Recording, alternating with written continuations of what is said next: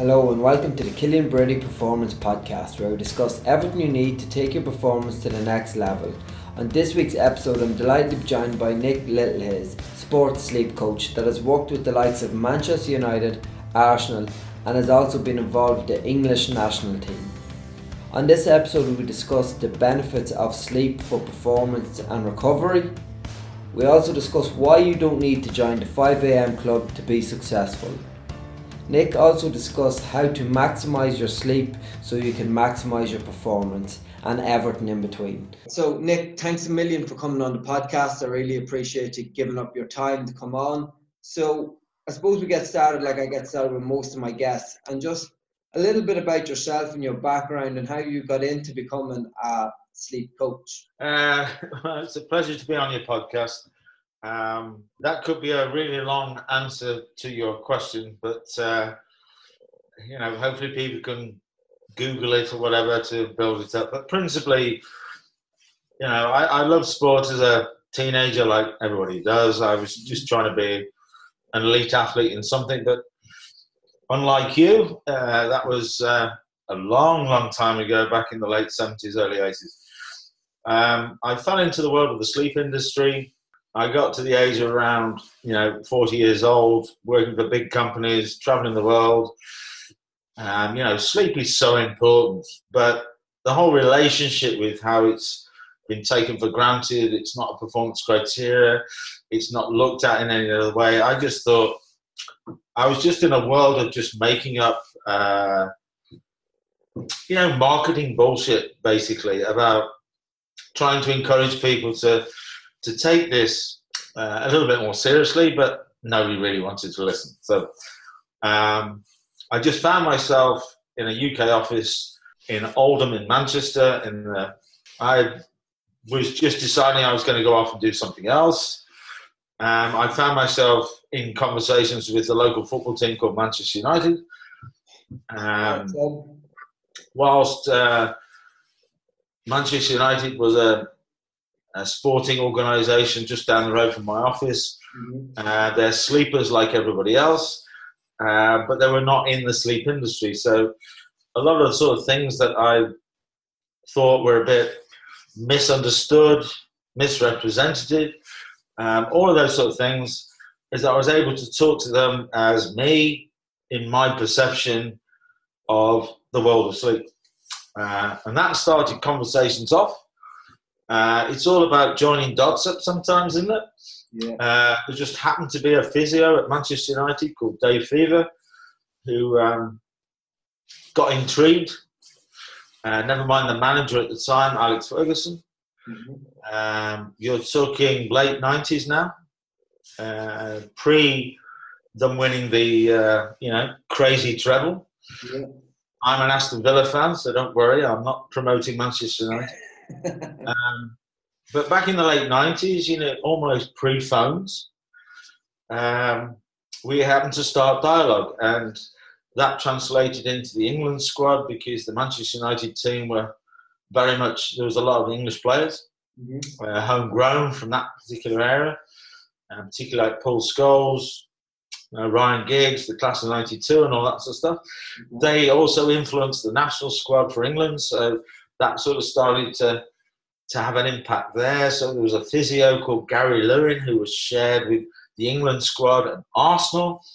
Uh, then along came this, you know, spectacled French guy called Arsene Wenger who was considered to be a complete maverick, but Gary Lewin, who was with the England squad and the Manchester United players, and it all sort of joined itself up. So we started working with Arsenal, and then you know, people get interested, you know, what's this crazy guy working with elite Premiership footballers, teaching yeah. them how to sleep?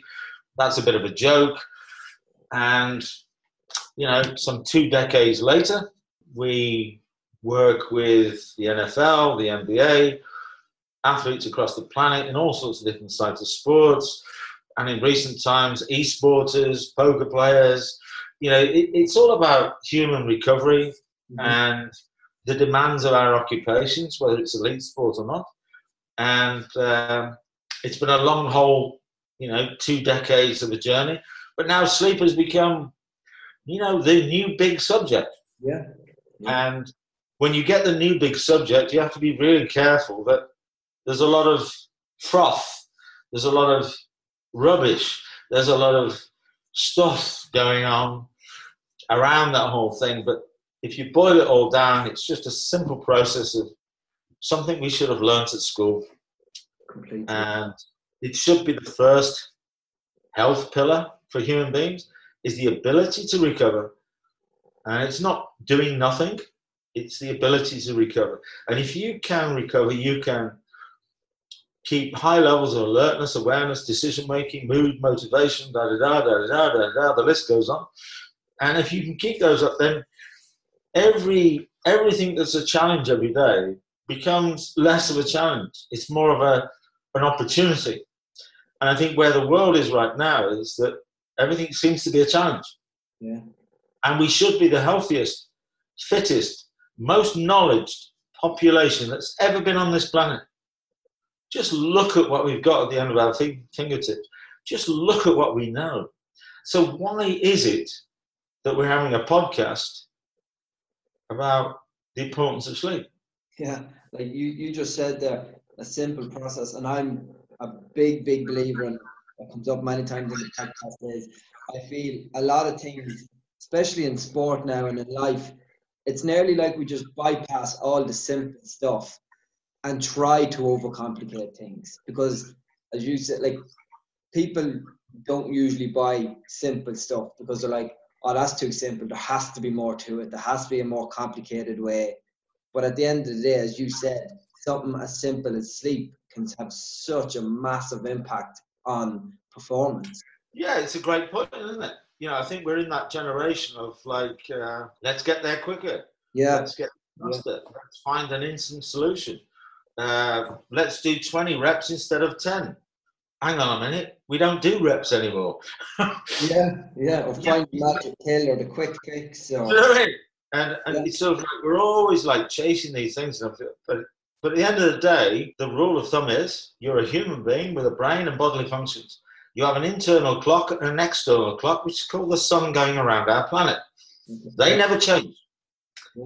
And that whole circadian rhythm process is all about being synchronized. And the more you become desynchronized with it, the more you have these challenges.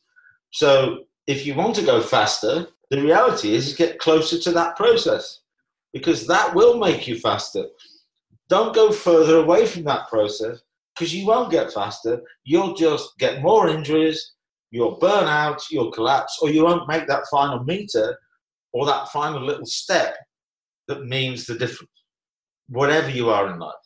So, so it's kind of looking at that. Just to jump in on that point, for someone listening to that, how do they go about doing that? Because now I'm sure a lot of people are listening and go, that actually makes sense. You know, the recovery, I can recover better so I can perform better. But how do I go about doing that? You mentioned, you you know, the sun going around, it's always going to be that way. So how does someone get to that stage where their sleep is improved? Well, I think the first thing you do, which I learned a long time ago, and that was talking to a group of footballers. And if I stand there in front of them and talk about sleep, there is an immediate perception. It's something you just do at the end of the day because you've got to start your day again. So we try and sleep. There's no process. So you try to redefine the language, right?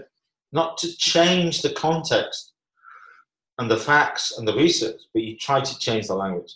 So in the first instance, we started to talk about what's called polyphasic sleeping. And if everybody listening to this just taps in their browser and just says, you know, human sleep-wake cycles, just like I did twenty-odd years ago, and you suddenly realise that up until this strange thing called the electric light bulb, that human beings never slept in one block at night, called monophasic sleeping, the eight hours. So you kind of think, well, hang on, maybe that's a better approach. Suddenly you start to change your definition, you redefine your thought process about recovery. So to answer your question as simply as I possibly can, is we chopped those twenty-four hours up into four phases, sixteen stages, worked on ninety-minute cycles and thirty-minute cycles, which is A K A napping, controlled recovery period.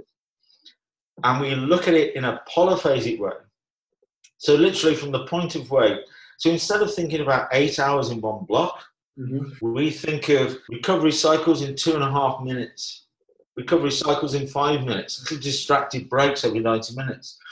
We look at those sixteen stages of the day. We look at maybe six, maybe four, one block, ninety minute cycles at night. So it's shorter, it's more defined, less awakenings, less disturbance, less waking up to go to the toilet, less thought. We don't, we create more in those four phases of the day. So the first phase, the second phase, the third phase, and the fourth phase. Take the pressure off the evenings, take the pressure off the day. So we actually create more like ten to eleven hours of mental and physical recovery in any twenty-four hours, where everybody else is focused on trying to get eight hours at night, nocturnally. So only part of that is actually going to reveal good quality recovery. So we change your perception that we're, we're not wasting valuable time trying to sleep in one monophasic block at night. We're trying to look at our whole twenty-four hours and how we can increase our level of mental and physical recovery, reduce the time we're actually sleeping, which goes against a lot of research. But I talk to doctors and pilots and surgeons and graphic designers and students who who actually achieves eight hours at night, three sixty-five. Yeah. So you kind of like put it to one side and say, we know the importance of sleep. Of course we do. We know how it can affect so many things. Yes, of course we can. And there's so much research and documentation out there to prove that. But if you go through every twenty-four hours and we can reveal that you're in a mental and physical recovery state for like eleven hours a day, but you're only actually asleep for six and a half, but your overall recovery approach has been maximized and optimized, is that those six hours when you are asleep produce more quality than just trying to do it in one block.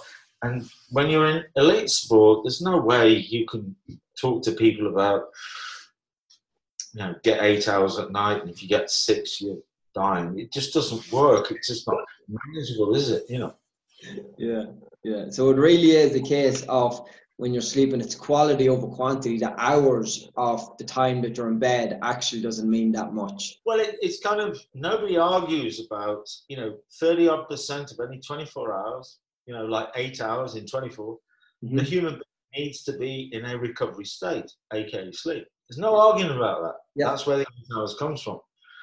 And, and if you if you don't do that for three or four days, then all your cognitive functions will start to collapse.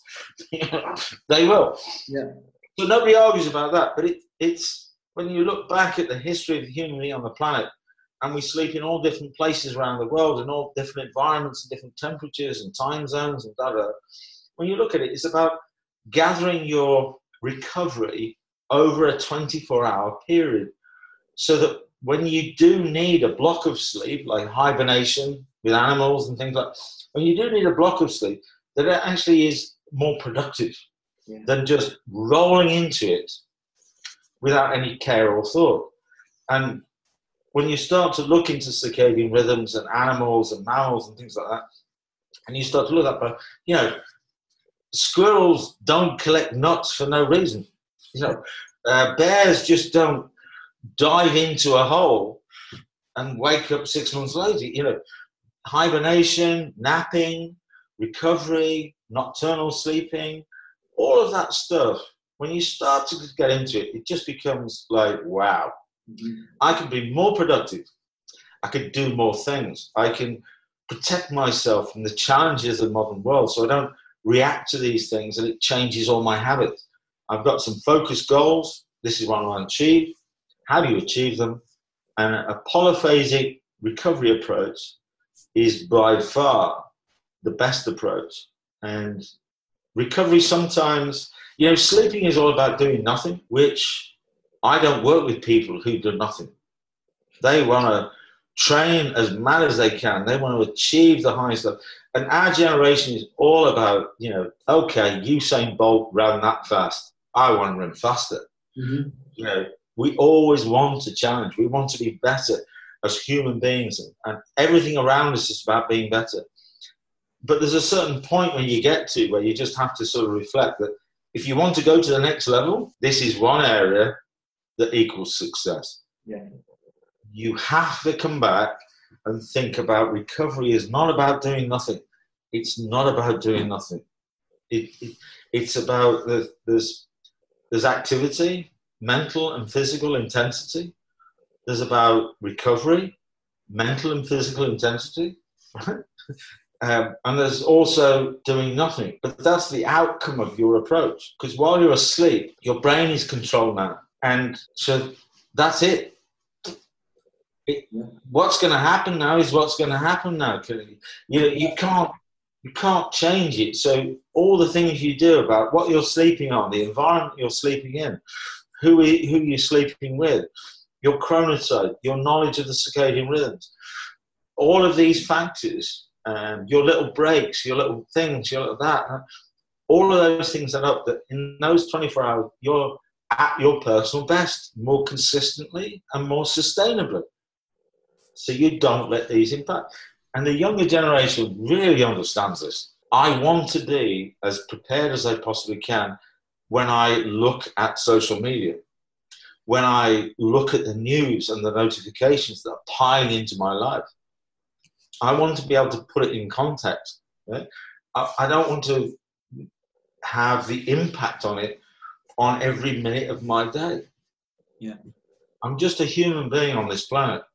And there's Donald Trump, there's coronavirus, there's this, there's Boris Johnson, there's there's north-south divides in Ireland. Yeah. There's all sorts of stuff going on. Do I really want to allow those things to completely impact on the fact that I would just like to eat some porridge, to hydrate well, to do some mental exercises, to get the right light, and to be able to do what I want to do? Mm-hmm. You know, you've got to have things in context. And recovery is about putting things in context.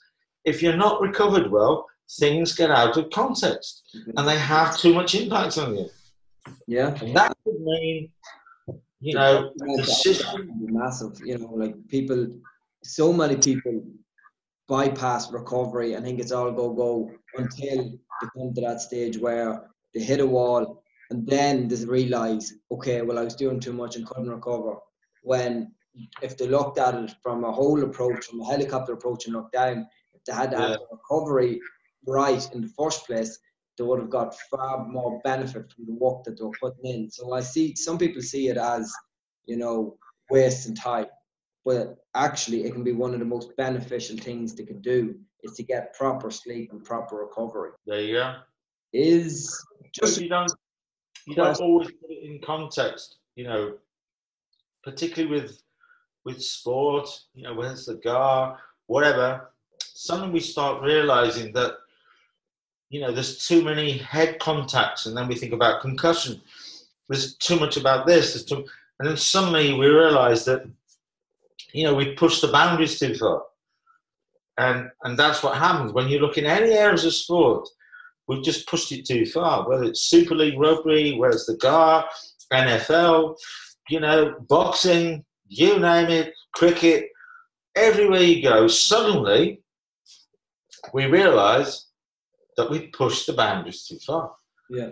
Um, so it's all about decision-making. It's all about... And all every single game is a complex relationship of decision making, you know, speed of thought, choices, uh, your mood, your motivation, the coaches, the players, in the actual game time as it is, and anger management, you know, all of those factors there. So when you start to look in elite sports, why do certain teams win? It's because collectively what they've got, you know, whether you look at Liverpool Football Club or you know, Manchester City or yeah. wherever you want to go with your own particular sport, is that the teams that are collectively bringing human beings together and looking at recovery as, as a major performance tool and not seeing it as a disadvantage. And it's not about doing nothing. What you see is they collectively go through a quarter or a season or a period, and they have more of their best players available all the time, so they can make better choices. They can manage that whole process better, and that's why they're better. Yeah. It's, it, it, it's as simple as that. It can apply to any organisation. It can apply to, you know, the medical profession, any public sector companies, any public se- private sector workers. Doesn't matter, you know, parents and kids. You know, all the kids I work with, they're just turning around to their parents and going, "Why haven't you looked at this before? Yeah. Don't do this, don't do that, don't do that, and don't do this and don't do that. But actually, you should have known about this." Yeah. So that younger generation is just starting to think, well, you know, maybe everything in moderation works. Maybe a good, healthy, balanced diet works. Maybe good social experience. Maybe good this. Maybe... If I'm a nighttime chronotype, then being awake at one o'clock in the morning, doing my homework, or playing games with my friends all around the world because that's what you've created for me, mm-hmm. then why can't you embrace that? Why do you keep giving me this crap that I've got to go to bed early and get my eight hours? Yeah. Because I'm a nighttime chronotype, for God's sake, and that doesn't work for me, you know. So I, we're really in this whole process of learning and understanding and our relationships with human beings and other human beings, and that really relates inside a team. You know, I'm talking to you from elite sport. You've come to me from that sort of particular area. Yeah. And when you brought it all down, that's what makes a team tick, is everybody collectively working as a team and knowing all of these little factors and having coaching programs that don't push and don't edge and realize that you've got to do multi-schedules. Can't change that. But if you understand all the people involved, the human beings, then you can collectively bring them together at any particular time, thinking polyphasic recovery. You can bring them together, whether it's twelve o'clock midday, three o'clock in the afternoon, five forty-five, seven forty-five, or an eight o'clock kickoff in Moscow, Ireland, Dublin, yeah, Dubai. It doesn't matter, because you have a recovery approach that's about sleeping, recovering on what's called our planet. That's it. Yeah, and I think what you said there about the young person staying up at night, in all walks of life, I think it's so important to know what works for you and don't take just one big generic approach to, you have to go to bed early, get your eight hours, and you're meant to be fresh when you get up, if that's not the way you work. It's a great point, isn't it? I mean, you're coming at it from your from your generation and everything else. It just, you know, you're deciding to be a nurse. Yeah, yeah. How does that eight hours work? Yeah. You work nights. You're a pilot. You're a, a police officer. You're rapid response. You're a politician.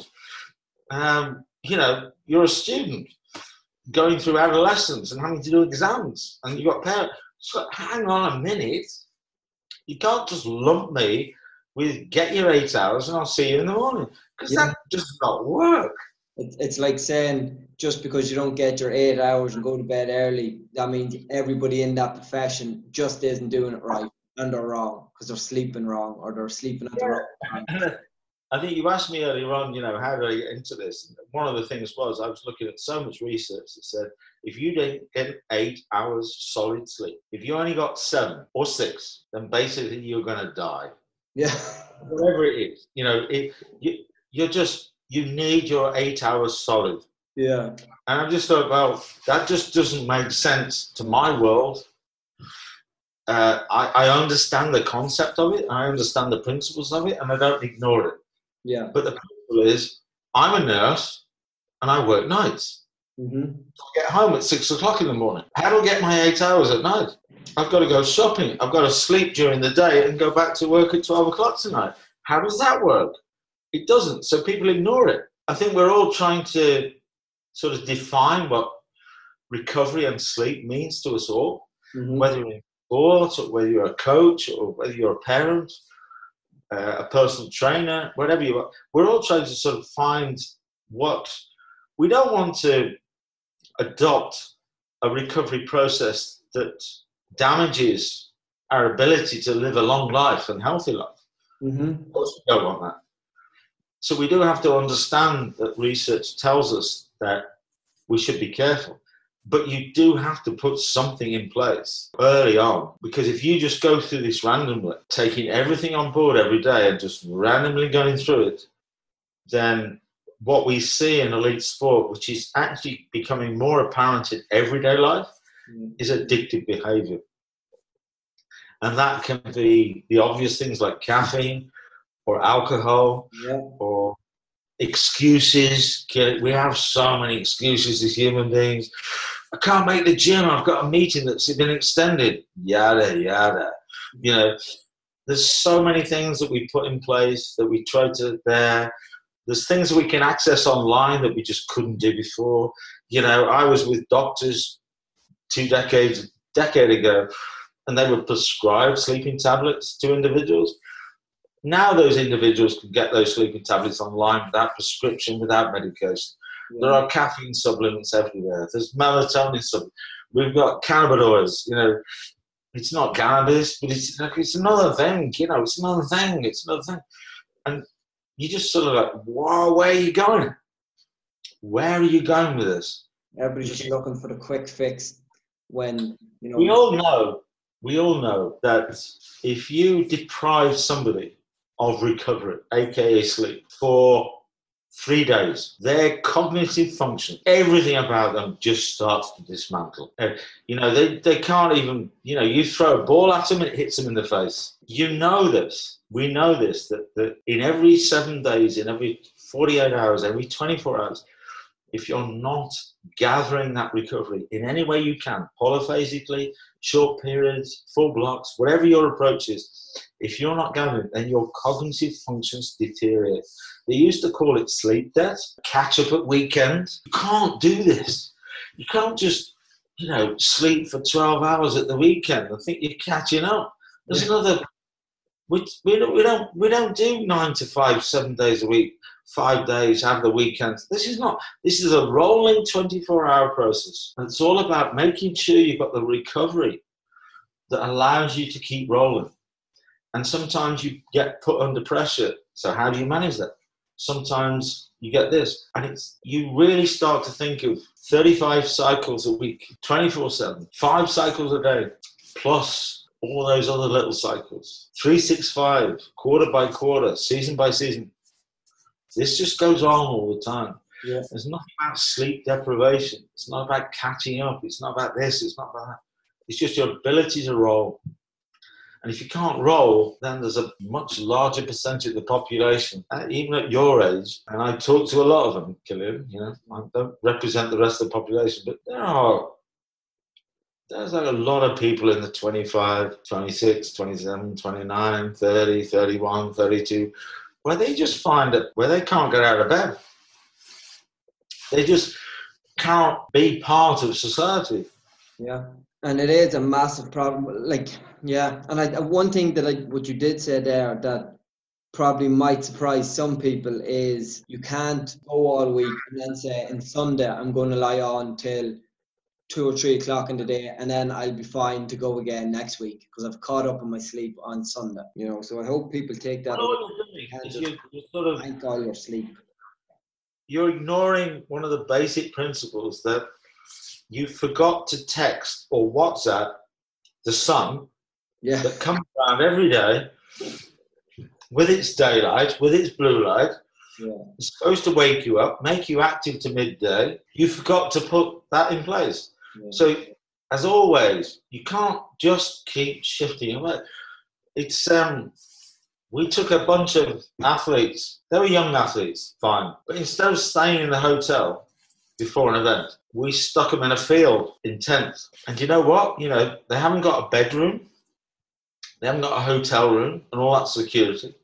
They've just got a piece of polyurethane with a zip on it to protect themselves from the outside world.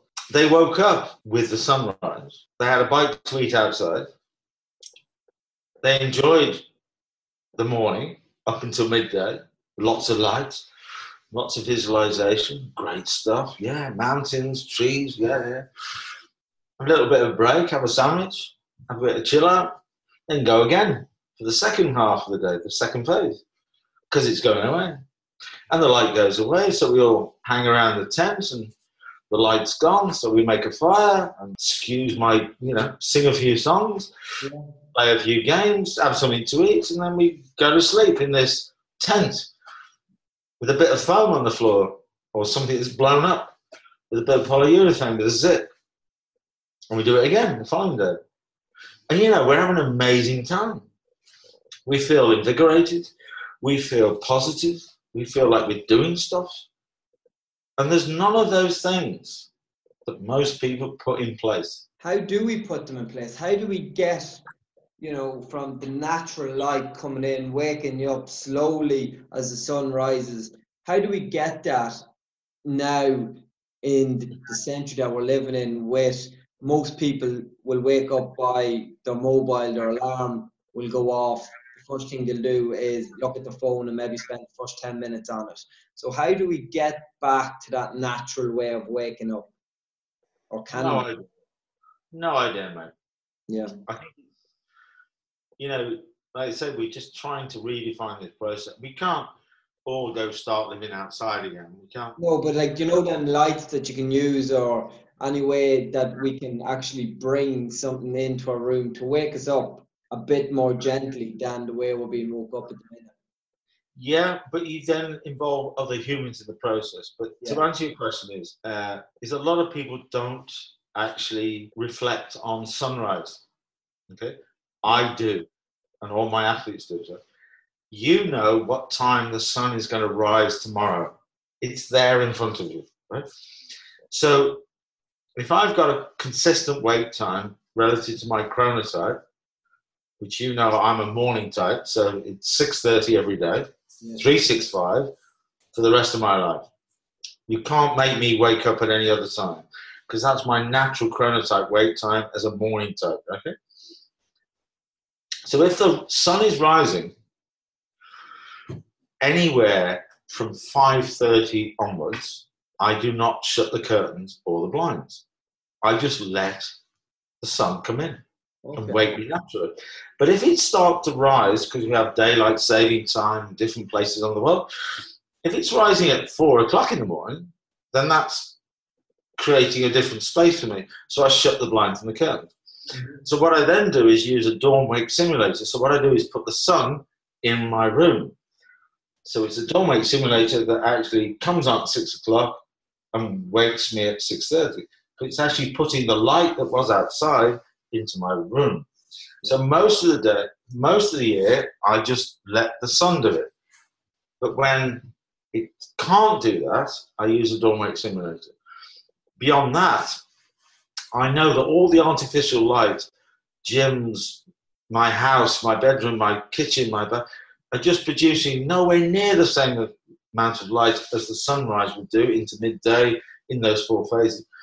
So I use a little thing called a human charger, which is just putting the right level of light into my body to create the right level of hormones at the different times of the day so I can keep a nice balance.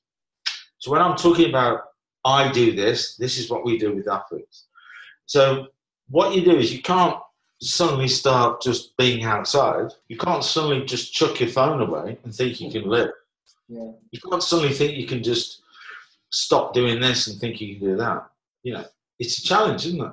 It's like all the things we're faced with. It's um, we like to recycle, so plastics, yeah, yeah, oh, yeah, electric, yeah, yeah, yeah.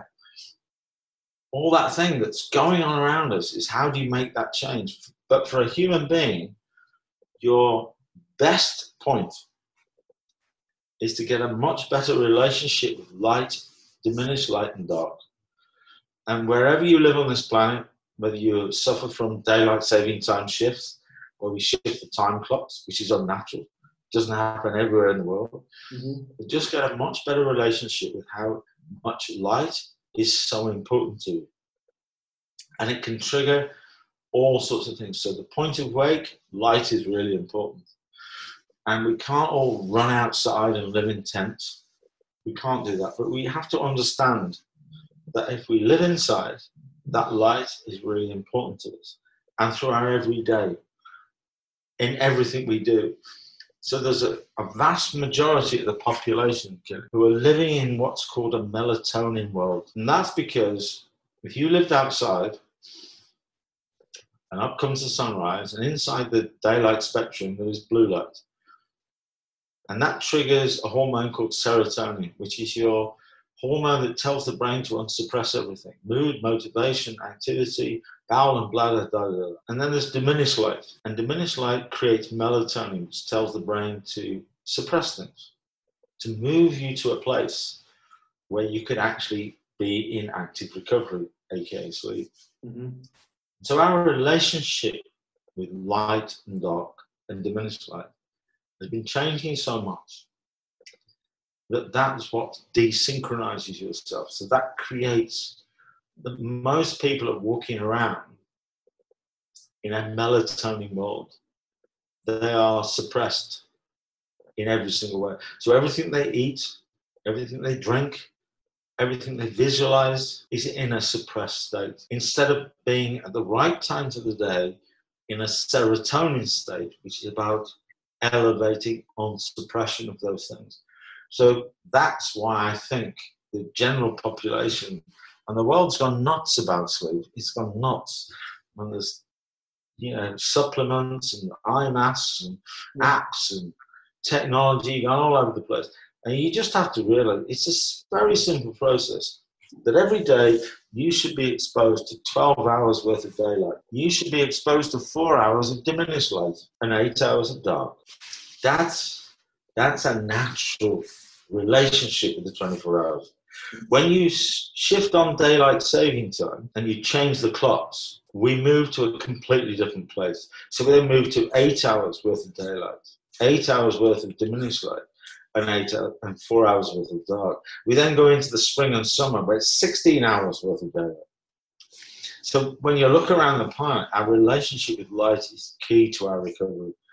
It, so if you can't be outside, just make sure that inside you know that your exposure to light is critical. I think that uh, just on that point, like I think what you've just said there is basically as simple as it gets. For someone listening to this that's looking, you know, about sleep and how to get better sleep, and just that point of getting your, you know, your eight hour sleep, following the sun, going back to the real roots of when people used to sleep, why people used to sleep to recover.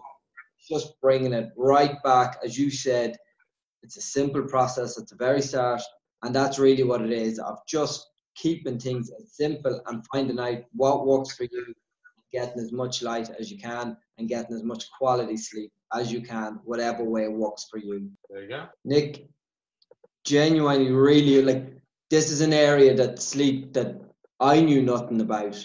All I knew is people, I probably would have said people need more sleep. You know, everybody needs more sleep, but it's not necessarily the right thing to be thinking. It's about getting your quality and making sure that, as you said, with people on shift work or whether you work nights, it's about finding what works for you. And I think that is just so important for people to understand, and the benefit of it to your sport and performance can be massive. So I'd like to thank you very much for coming on the podcast. For anybody listening, where can they find you, or what's the best place if someone would like to contact you? Well, I could give you a call and you can pass them on, can't you? There you go. Send them my way is always good. Yeah. Now, obviously, sports sleep coach dot com is our website. We have a, we all go through journeys and stuff. Um, we've been doing a lot of work over the last five years with more varied, more varied uh, organisations like police forces and pilots and stuff like that. We've been involved with a lot more uh, international sports around the globe. Uh, You know, generally generated because I was asked to write a book in twenty sixteen that's now in fifteen languages. So I was trying to hide away in sport, but now it sort of opened me up to all sorts of things. But the general thing is, is what we try and do is we try and provide as much free content as we possibly can. So all the natural social media platforms, Instagram, Twitter, LinkedIn, wherever you want to go, we are constantly providing free content. We have a, what's called a, a toolkit, a personal development program, which is what's been happening as we're working with, you know, organisations at the top of elite sport and right down to the bottom. And that is just some easy access points. So you can start your journey to redefine your approach, you know, for ten dollars, for nineteen dollars. You can listen to the book, you can read the book, you can do a little course uh, just online and listen to it while you're going to work. You can engage in certain services along that route. So we've been really focused on making sure that everybody has a point of access to allow them to self-coach, to get better understanding with free content and everything else. So the best place to go is sports leap coach dot com. And if when you go there, you find it all a bit, you know, yada, yada, whatever, whatever, yeah. Just call us, right? Just get in touch. We're really nice people. You know, that's get in touch with me. You know, it's not frightening. Recovery is not frightening, is it? You know, it's not frightening. It's not, you've got to go into some clinic and you've got to go and do this or invest in some new equipment or some new trainers or go to a gym. It's just like, no, no, no, no. It's, it's so simple. Just make the call. Yeah. Change your life for the rest of your life and you'll be fine. There you go. Nick, thank you very much for coming on the podcast. And I hope you have a great evening and a great weekend. No problem at all. Cheers. Thank you for listening to this week's episode of the podcast. If you want to find out more information about my Mindset for Performance programs, where I help you take your performance to the next level by working with you to put a plan in place. We look at goal setting, identifying key milestones and targets, obstacles that may occur, accountability, and overall help you build your confidence. Head over to my Instagram page at Killian Brady or KB underscore performance underscore coaching for more information. Until next time, keep moving forward.